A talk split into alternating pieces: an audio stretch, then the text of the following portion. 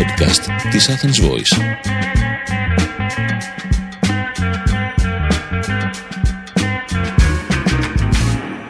Η Νεφέλη Μέγ πιάνει από αυτοφόρο την επικαιρότητα και τη σχολιάσει σε πρώτο και τελευταίο βαθμό.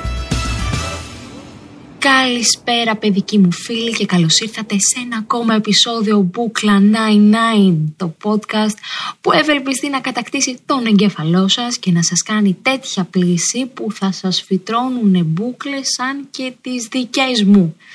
Λοιπόν, μανάρια μου, ξέρετε ότι ξεκινάει καλά η εβδομάδα όταν περπατάς στο δρόμο και σε σταματάει η γιαγιά ετών απροσδιορίστου από 75 και πάνω και σου λέει «Μετανόησε κούκλα μου και άρχισε να πιστεύεις στον Ιησού Χριστό, η Δευτέρα παρουσία είναι κοντά». Αυτό μου συνέβη εμένα χθες το πρωί και είδα ότι θα πάει έτσι καλά η μέρα. Αλλά η μέρα πήγε εξαιρετικά σπουδαία διότι στον τοίχο, στους τοίχους μάλλον, των ε, social media feed μας εμφανίστηκε το διαμάντι των Όσκαρς, το super duper χαστούκι που έριξε ο Will Smith στον Chris Rock. Και μπορώ να πω ότι ήταν κάτι που έκανε την βραδιά των Όσκαρ να μην είναι και τόσο βαρετή όσο είναι συνήθως αυτό που μου έκανε εντύπωση είναι ότι είδα όλους αυτούς τους ε, δημοσιολόγους οι οποίοι είναι ε, φοβερά υπέρ της ελευθερίας του λόγου και πολύ κατά του bullying και όλων των ταΐδων οι οποίοι φρικάρουν και γράφουν π.χ.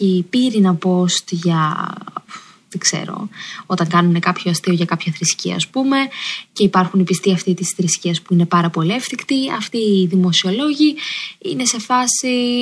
Μα για, γιατί, για, γιατί είστε τόσο εύθυκτοι, τι, δεν καταλαβαίνω, γιατί δεν ανέχεστε την κριτική; Όλοι αυτοί λοιπόν ε, φαίνεται ότι είναι μάλλον πάρα πολύ υποκριτές, διότι δεν πιστεύουν τίποτα από αυτά που γράφουν, διότι είναι οι ίδιοι που αντιμετωπίζουν με θαυμασμό αυτό το, το χαστούκι που θα μείνει στην ε, ιστορία. Αυτοί που μιλούν για την ελευθερία του λόγου και το πώς είναι δυνατόν να μην μπορείς να προσβάλλεις κάτι που άλλος έχει πολύ ψηλά. Από τη μία λένε ότι πρέπει να υπάρχει η ελευθερία του λόγου, αλλά όταν σηκώνεται ο Νταΐς και παίρνει την κατάσταση στα χέρια του, λένε respect. Βέβαια, όλη αυτή η κατάσταση είναι πάρα πολύ βοηθητική για όλους εμάς, για να ξέρουμε με τι έχουμε να κάνουμε εκεί έξω. Α, για όσους εγκρίνουν αυτές τις πρακτικές, ε, ας τις υποστούν κιόλας βέβαια. Όπως και ο Will Smith αν εγκρίνει αυτή τη στάση ζωής, να υποστεί και τις συνέπειές της. Εγώ προσωπικά που δεν εγκρίνω αυτή τη στάση ζωής της χειροδικίας, δεν με συμφέρει κιόλας έτσι. Είμαι 63 και 55 κιλά. Δηλαδή, αν ήμουν δύο μέτρα, το, το ξανασυζητούσα ρε παιδί μου, αλλά δεν με, δεν με συμφέρει. Φήμες πάντως θέλουν τον ε, Will Smith να κάνει μεταγραφή στα ΕΑΚ μετά την επιτυχία αποναζιστικοποίηση του Chris Rock. Αυτό ήταν ένα tweet που διάβασα, ιδιαίτερα εφάνταστο μπορώ να πω. Ε, θεωρώ ότι αν ο Will Smith μετά από αυτή την χοντράδα του Chris Rock έπαιρνε το μικρόφωνο από τα χέρια του τον ε, ξεφτύλιζε λεκτικά και δήλωνε πως αποχωρεί από τη βραδιά μάλλον ο Chris Rock δεν θα βρίσκε πουθενά άλλο δουλειά και θα ήταν πλέον cancelled με, κάποια έννοια. Ανταυτού όμως έριξε ένα χαστούκι σε κάποιον που δεν το περίμενε και τώρα καθόμαστε και το συζητάμε βέβαια. Αυτό το περίφημο χαστούκι που εγώ, παιδιά, να σας πω, διάβασα για ένα άλλο. Είμαι, είμαι λίγο. Διάβασα πολλές απόψεις περί του θέματος. Είδα ένα, ένα στάτους του, ε, του Mike Tyson, ο οποίος έγραφε ότι τα social media μας έχουν κάνει όλους πολύ. Ε, ε, Πώς να το μεταφέρω, comfortable. Πώς είναι το comfortable, um, Πώς είναι μόνο το comfortable, άνετους. Μας έχει κάνει πολύ άνετους στο να μη σεβόμαστε κάποιους ανθρώπους και να μην μας χτυπάει κάποιος.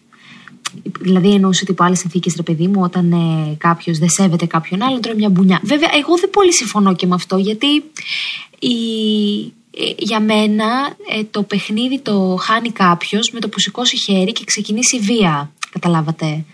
Ε, για μένα έχει χαθεί εκεί πέρα το παιχνίδι. Και βέβαια άλλος και αυτός ο μαλάκας ο Chris Rock που έκανε αυτό το, το κακό αστείο για τα μαλλιά της γυναίκας του Will Smith ε, και κορόιδεψε μια κατάσταση.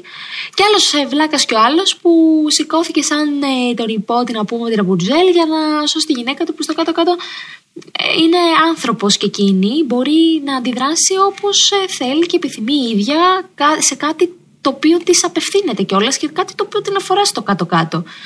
Βέβαια υπάρχουν κι άλλοι που λένε υποτισμός. Τώρα τι να πω, παιδιά, νομίζω οι εποχές αλλάζουν και πρέπει να αλλάζουν και λίγο τα κάποια πρότυπα που είχαμε το 1950, ξέρω να πούμε. Να πω επίσης ότι ε, είχα την τιμή χθες να βρίσκομαι και στην ε, εκπομπή και ψέλη στην ΕΤ2. Ε, για όσους ε, θέλετε να τη δείτε μπορείτε μέσω του Wordflix, λογικά θα την έχουν βάσει εκεί πέρα. Και μου άρεσε πάρα πολύ γιατί πρώτη φορά εμφανίζομαι τηλεοπτικά κάπου και είμαι καλεσμένη και ευχαριστώ πάρα πολύ για αυτήν την ε, τιμή και την πρόσκληση. Πέρασα πάρα πολύ όμορφα και είναι πρώτη φορά πραγματικά βρέθηκα σε τηλεοπτικό πλατό και με τύφλεσαν όλα αυτά τα φώτα, ρε παιδί μου. Πόσα φώτα έχετε εκεί πάνω; Εμείς σε δύο φώτα στείνουμε και κάνουμε υπερπαραγωγή. Νομίζουμε δηλαδή ότι κάνουμε υπερπαραγωγή. Κάνουμε, γιατί και, και τα φώτα τα δικά μας ε, ακριβά είναι. Αλλά θέλω να σου πω, ρε παιδί μου, εκείνο είναι σαν να σε χτυπάει ο ήλιος από το τρίτο γαλαξία. Κατάλαβες. Πόσο γουστάρω την ηλικιότητα φίλες και φίλοι των ανθρώπων, η οποία είναι απίστευτα απίθμενη και πάντοτε μου δίνει υλικό να σχολιάσω. Η ανάγκη λοιπόν να φωτογραφηθεί οτιδήποτε ζούμε προκειμένου να το δουν και άλλοι άνθρωποι, να μας θαυμάσουν ή να μας χειροκροτήσουν ή να μας κράξουν, αρκεί πάντως να ασχοληθούν μαζί μας, είναι αυτή η ηλίθια ανάγκη την οποία σχολιάζω. Και δεν μιλάω βέβαια ε, για τους επαγγελματίες δημιουργούς περιεχομένου τύπου Χριστίνα Μπόμπα, που όντως πρέπει να ανεβάζουν πράγματα γιατί είναι η δουλειά τους, αλλά αναφέρομαι σε ένα σπουδαίο περιστατικό που προφανώς δεν είχε συνέστηση της πραγματικότητας που βίωνε και κάπως έτσι βομβαρδίστηκε μια αποθήκη πυρομαχικών στην Ουκρανία, διότι ένας Ουκρανός ανέβασε βίντεο στο TikTok και έτσι οι ρωσικές δυνάμεις κατάλαβαν ότι το συγκεκριμένο κτίριο το οποίο έδειχνε σε βίντεο αυτός ο Ουκρανός χρησιμοποιούνταν ως αποθήκη πυρομαχικών. Πραγματικά δεν ξέρω μέχρι πού φτάνει αυτή η λυθιότητα, αλλά ξέρω ότι το επόμενο βήμα είναι να βάλουν πιν στο Ζελένσκι, να τον ταγκάρουν και να πούνε στους Ρώσους: Αδερφέ, εδώ είναι. Εδώ, εδώ, εδώ ρίξε τη ρουκέτα. Ε, εδώ, στο πιν. Αυτά τα πράγματα δεν είναι σοβαρά κι όμως γίνονται φίλες και φίλοι, γιατί κάποια πράγματα παρόλο που δεν είναι σοβαρά γίνονται. Θέλω αυτή την εβδομάδα να σας ε, εξομολογηθώ κάτι, κάτι. Και ειδικά σε εσάς τα λατρεμένα μου αγόρια, τα οποία έχω μια ιδιαίτερη αγάπη. Έχω πάθει την πλάκα μου με την πλάκα που έχουν πάθει πάρα πολλά άλλα αγόρια ως επιτοπλίστων όταν βλέπουν τα κορίτσια να ανεβαίνουν σιγά σιγά την κοινωνική σκάλα. Μετά βέβαια και από αιώνες που γυάλιζαν τα σκαλοπάτια της για να σκαρφαλώνουν οι άλλοι. Το καταλαβαίνω φυσικά, κανένας, μα κανένας ποτέ δεν παραδίδει ούτε καν μέρος της εξουσίας του εύκολα. Το καταλαβαίνω ότι δυστυχώς η ένα της κοινωνικής δικαιοσύνης για να φυτρώσει σε μια ψυχή θέλει κόπο και εκπαίδευση. Αλλά εδώ. Έχουμε να κάνουμε με μια πρωτοφανή απέχθεια μίσος σχεδόν διαστάσεων τσουνάμι. Βοήθησαν και τα social media με την ανωνυμία τους βέβαια να δούμε κατά πρόσωπο αυτή την ε, σκοτεινή εικόνα γιατί ο Μπάμπης και ο κάθε Μπάμπης, άντρας, ζορίζεται να αποκαλέσει επώνυμα άχρηστη, κότα, τσουλάρα, γάμη και λεσβία ταυτόχρονα όποια γυναίκα πάει να ξεχωρίσει, γιατί μετά δεν θα το πλησιάζει καμία κότα, τσουλάρα, γάμη και λεσβία ταυτόχρονα. Ανώνυμα όμως αφήνει την ψυχούλα του να εκφραστεί ελεύθερα. Τι θέλω να πω και τι παράδειγμα θα σας δώσω για να καταλάβετε το rage μου. Ανέβασα ένα throwback post ε, πριν λίγες μέρες για το τότε που πήγα στην Κούβα το 2019. Και τριγκαρίστηκαν οι αριστεροί άνδρες του καναπέ και κυρίως οι άνδρες και ξεκίνησαν τα περί κοριτσάκι, δεν ξέρεις τι λέει και το εμπάργκο φταίει και είπα φταίνε και πόσο γαμά την η κούβα γιατί είναι αληθινή και δεν μπλέκει με πολέμους. Και πες μας, εσύ ένα καθεστώς που είναι καλό τέλος πάντων. Και να πω ότι καταρχάς αν είχα τη λύση στο ποιο είναι το ιδανικό πολιτικό καθεστώς, θα είχα γίνει τώρα πολιτικός. Είμαι πολιτικός. Η απάντηση είναι όχι, είμαι κωμικό και παράγω και εγώ περιεχόμενο. Α, τη Χριστίνα την Πόμπα και εκφράζω τις σκέψεις μου, ρε φίλε. Σε όσους δεν αρέσει αυτό, πλέον δεν το διαπραγματεύομαι. Αν ξεκινήσεις το βρυσίδι σου, σου κάνω τη ζωή ε, πιο εύκολη και σε μπλοκάρω εγώ πρώτη. Δεν χρειάζεται να με βρίζει. Δεν μπορώ να έχω την τοξικότητα κάποιων ανθρώπων που δεν συμφωνούν απλά με κάποιον άλλον, τον οποίο μάλιστα δεν τον ακολουθούν κιόλας, αλλά σαν καλά τρόλ παρακολουθούν κάθε του κίνηση και πηγαίνουν και ρίχνουν τη χολή τους. Και όσον αφορά και το περιστατικό της Κούβας και οποιοδήποτε, οτιδήποτε, εγώ αυτό το βλέπω γενικότερα να συμβαίνει στη δουλειά μου. Τέτοια τοξικότητα που ρίχνει κάποιος άντρα δεν τη ρίχνει τόσο εύκολα μια γυναίκα. Και πραγματικά πάει σε κάθε τι σοβαρό που θα πω, είτε έχει να κάνει με τα πολιτικά, είτε με τα νομικά, τα οποία τα έχω σπουδάσει κιόλας. Προφανώς αυτό δεν έχει καμία σημασία.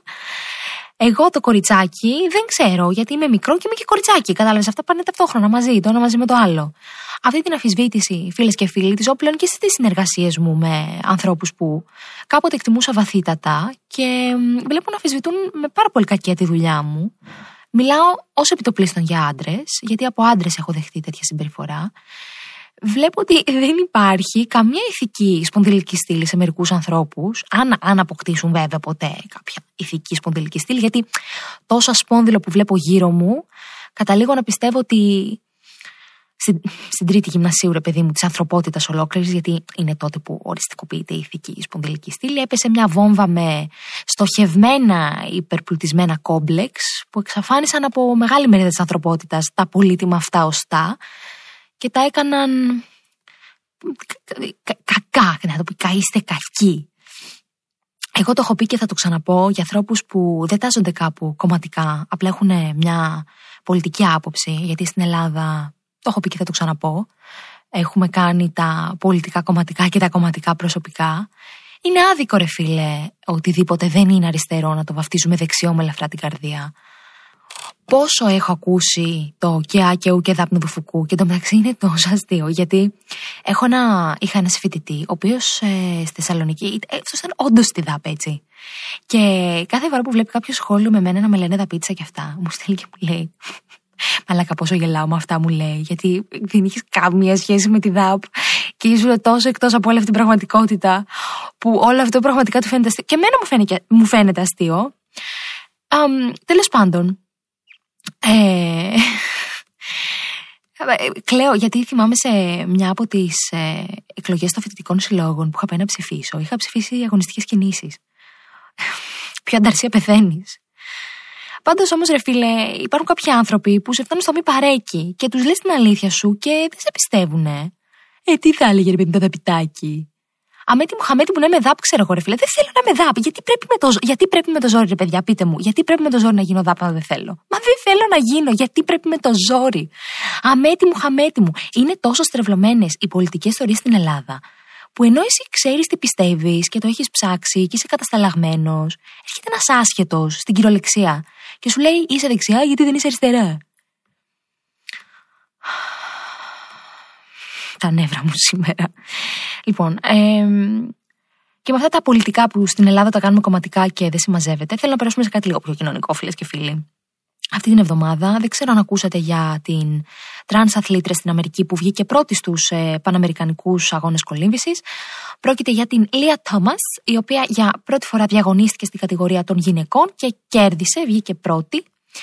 Ε, λίγο το έψαξα την είδηση και είδα ότι η πολιτική των ΗΠΑ όσον αφορά την κολύμβηση ορίζει ότι οι τρανς αθλητές πρέπει να υποβληθούν σε ορμονική θεραπεία για τρία χρόνια τουλάχιστον πριν τους επιτραπεί να αγωνιστούν η Λία κατά τη διάρκεια των αγώνων αυτών που αναφέρουμε είχε συμπληρώσει τα δυόμισι χρόνια αλλά το NCAA σαν να λέμε ένας Αμερικάνικος σύλλογος αθλητικός, αποφάσισε να μην υιοθετήσει τους ε, κανονισμούς αυτούς και ε, της επέτρεψε να αγωνιστεί στην Ατλάντα. Λοιπόν, ε, αν δεν το ξέρετε θα το πω, ε, για όσους με ακολουθείτε καιρό λογικά θα το ξέρετε, αλλά αν δεν το ξέρετε και εσείς πάλι θα το πω. Είμαι απίστευτα προ LGBTQ plus ε, δικαιωμάτων, διαδηλώνω για αυτά, γράφω για αυτά, έχω χορέψει σε Gay Pride και είμαι, θεωρώ το αντίθετο του συντηρητισμού, παρόλο που έχω μεγαλώσει σε, σε χωριό. Εντάξει, πόσο χωριό, πόλη θεωρείται η Έδες, αλλά τέλος πάντων, ε, σε σχέση με την Αθήνα είναι χωριό. Ωστόσο, είμαι λίγο προβληματισμένη και θέλω να, να τον δούμε αυτόν τον προβληματισμό γιατί Βέβαια, ούσα εκτός χορού, διότι κολυμβήτρα πλέον δεν είμαι. Κάποτε διαγωνιζόμουν κιόλας ε, στην κολύμβηση αλλά πάνε χρόνια.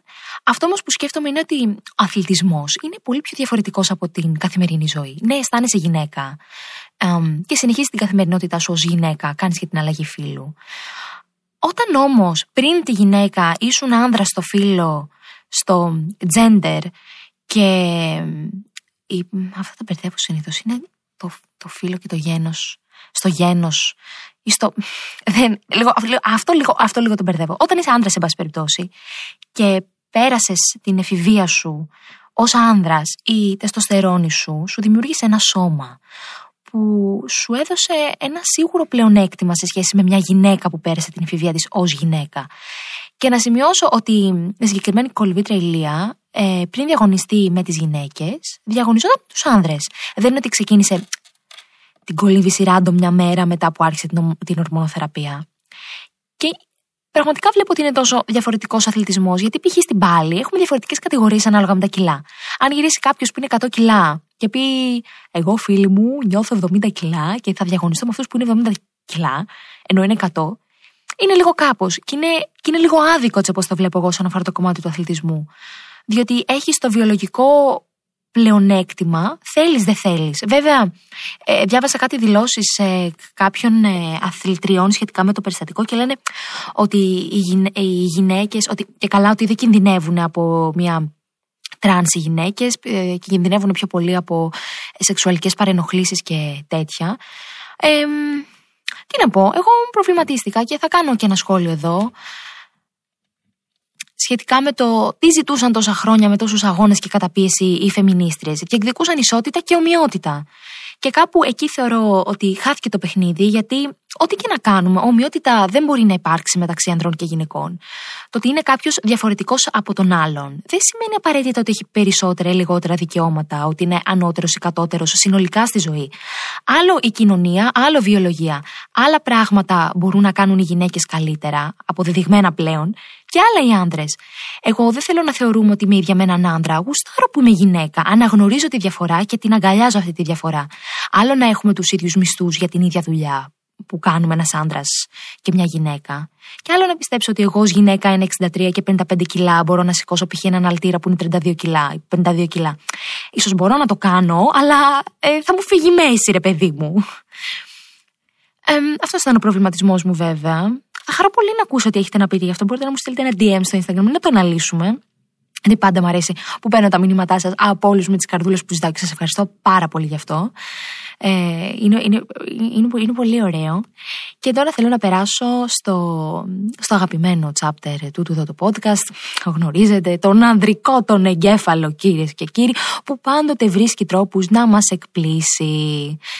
Λοιπόν, παιδες, η φιλενάδα μου ξεκίνησε την καβλάντα με ένα γκομενέτο τώρα τελευταία. Ξέρετε τα μηνυματάκια στο Insta και τα αρέστα. Και έρχεται και μου λέει, εμφανώ λίγο αγανακτισμένη, μου λέει: Ρενεφέλη, δεν μπορώ πια. Μου απαντάει στο λεπτό. Τι φροντίδα είναι αυτή; Εγώ δεν έχω συνηθίσει έτσι σε τέτοιες πολυτέλειες. Γιατί δεν είναι αρχίδι, τι πάει λάθος, γιατί δεν εξαφανίζεται. Άσε με και δύο μέρες το διαβάσει και να στρώσω χαρακτήρα. Εγώ δεν έχω συνηθίσει τους ανθρώπους, έχω συνηθίσει τα φαντάσματα.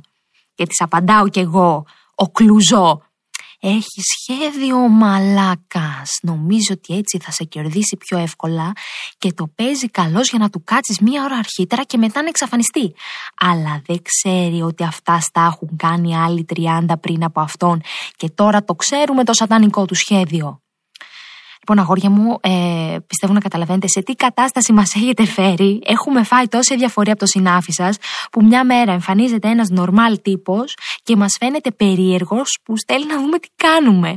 Πλέον το φυσιολογικό θεωρείται το γράψιμο. Φτύσε με, κύριε παιδί μου, να γίνω χαλκομανία. Άσε με στο διαβάστηκε δύο εβδομάδες να στρώσω χαρακτήρα. Παίξ το μπερδεμένος τύπος όπως ο πρόεδρος του Δεσαϊκού, ξέρω εγώ. Εμείς θέλαμε, αλλά μετά δεν θέλαμε. Εξαφανίσου.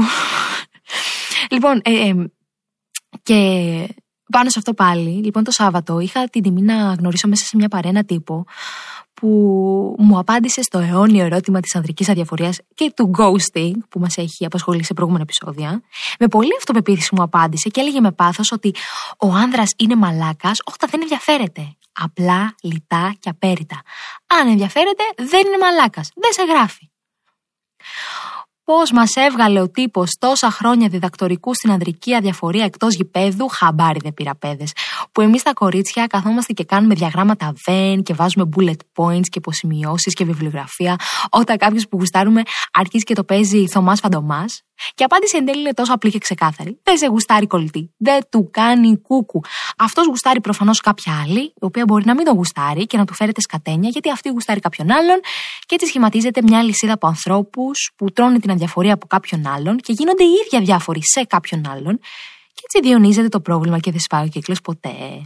Αυτά τα θέλει μωρέ, αλλά φοβάται, είναι ντροπαλός μωρέ και δεν μπορεί, ενώ του έχεις δείξει πόσο ενδιαφέρεσαι, είναι να είχαμε να λέγαμε, φίλε.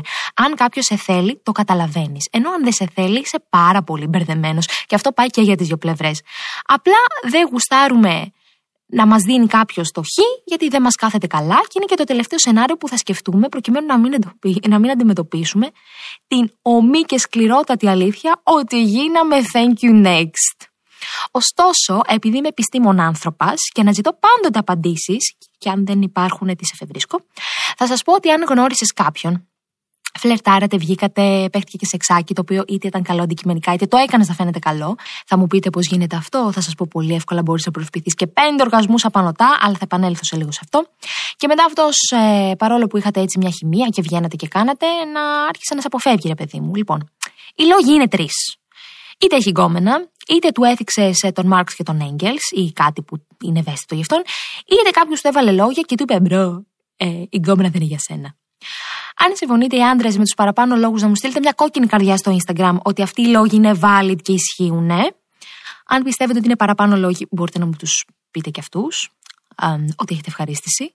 Τα DMs μου είναι πάντα ανοιχτά.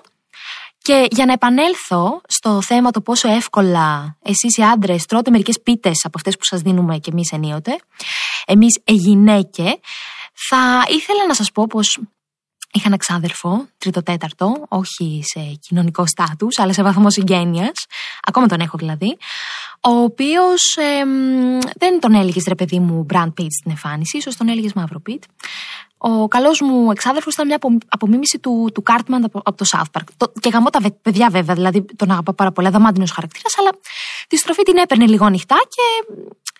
Ε, ναι, είχε βρει λοιπόν μια γκόμενα που του έλεγε ότι τον θέλει για το σεξ. Εγώ παιδες δεν κρίνουν τους ανθρώπους από την όψη τους. Τους κρίνω όμως από τα λεγόμενά τους. Διότι όταν ρώτησα τον εξάδελφο Ξέρεις ρε μαλάκα τι είναι ερωτογενείς περιοχές, μου απάντησε. Πώς δεν ξέρω, η κλειτορίδα. Τι είμαι ρε μαλάκα, άσχετος, απαντάω εγώ.